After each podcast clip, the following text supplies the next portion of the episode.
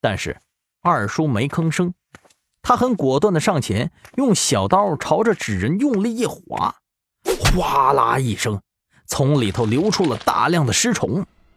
我顿时吓了一跳，躲到了一旁。尸虫密密麻麻从纸人里头钻了出来，朝着我们冲了过来。好在这玩意儿不算多呀，我急忙踩死了好几只，而剩下的二叔用黄符一把火给烧了。被这一幕惊吓以后，我盯着剩下的纸人开始发毛。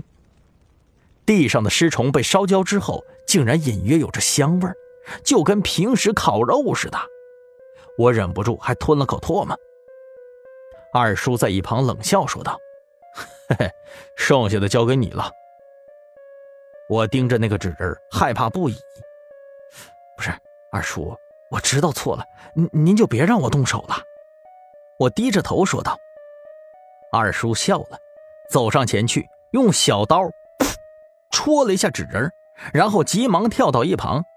我也跟着紧张起来。但奇怪的是，这个纸人体内并没有尸虫流出，反而还流出了一点鲜血。我俩面面相觑。纸人流血了，这也太奇葩了。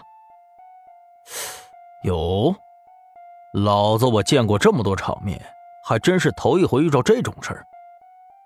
二叔的好奇心起来了，再次上前，然后用刀轻轻一戳。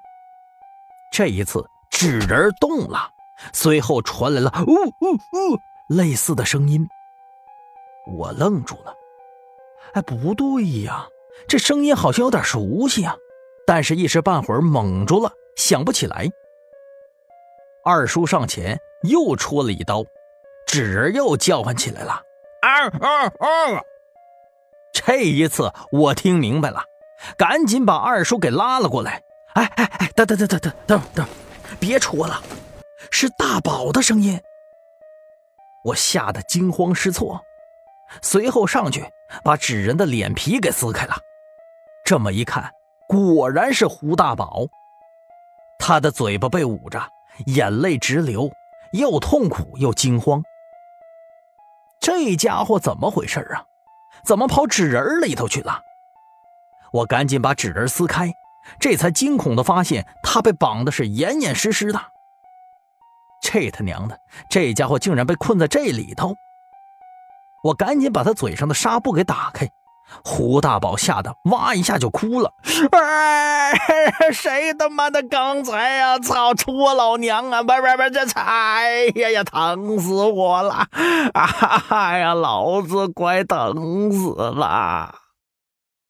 一旁的二叔一看，这胡大宝都说胡话了，哼，偷笑着把刀一丢，然后走了过来，若无其事的看着他。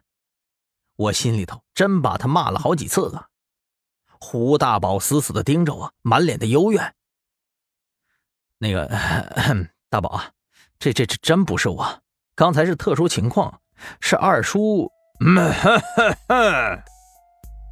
我话还没说完呢，二叔就咳嗽了起来，那眼神之中透着杀机。我无奈，只能把后面的话给憋了回去。胡大宝气的呀，捂着手臂上的血窟窿。啊！我他妈就知道是你，恩将仇报的，老子出去以后非得找你们算账。